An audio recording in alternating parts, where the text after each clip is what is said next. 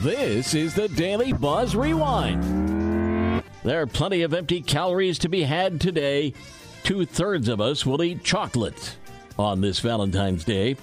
Over half will eat three pieces or more, and ninety percent will keep snacking on their candy well into the week. Poll also found cupcakes, gummy bears, and candy hearts are the three most popular treats to eat today. But what about name brand candy?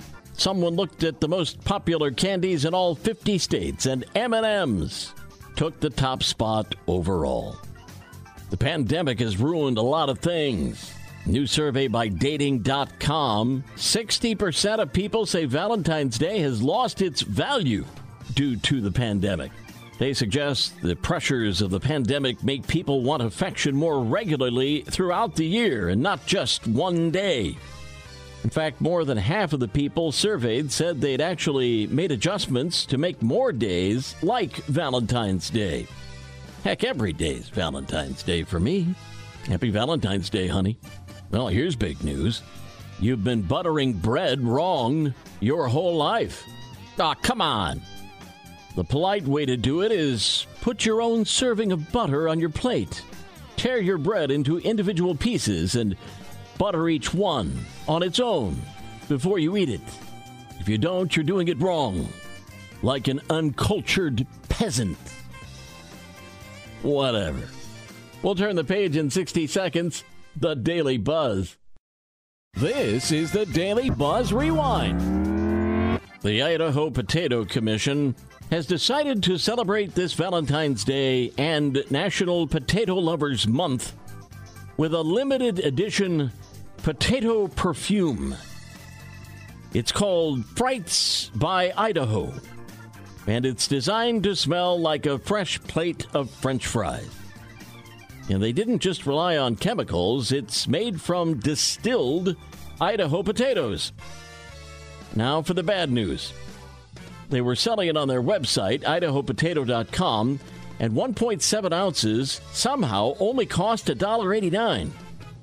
So not surprisingly, it sold out. Unclear if they're making any more, but they did say they're not getting into the perfume business. Potato perfume. Well, if you like pizza, here's a job for you. Yelp is looking for someone to be their official chief pizza officer. The six-month job will serve as the authority on all things pizza, from deep dish to Detroit-style pizza cones to personal pan. The pay for those six months, twenty-five thousand dollars. Yelp dot com if you want to know more. Knucklehead news out of Florida, where a guy was either very drunk or having a nervous breakdown. Either way, he was arrested after shouting at people claiming to be Mick Jagger.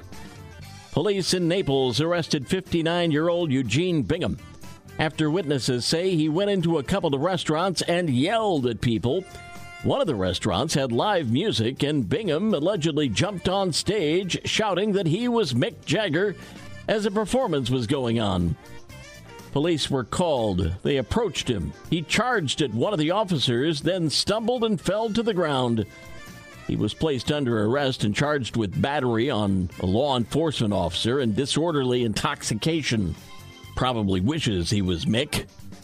But you can't always get what you want. And that's the Daily Buzz. Paul at Midwest Family S W M I, my email address, if you have something to send me to buzz about. Yesterday's history, tomorrow a mystery. Today, it's Valentine's Day, and that's a gift. We'll buzz again tomorrow. Have a great day.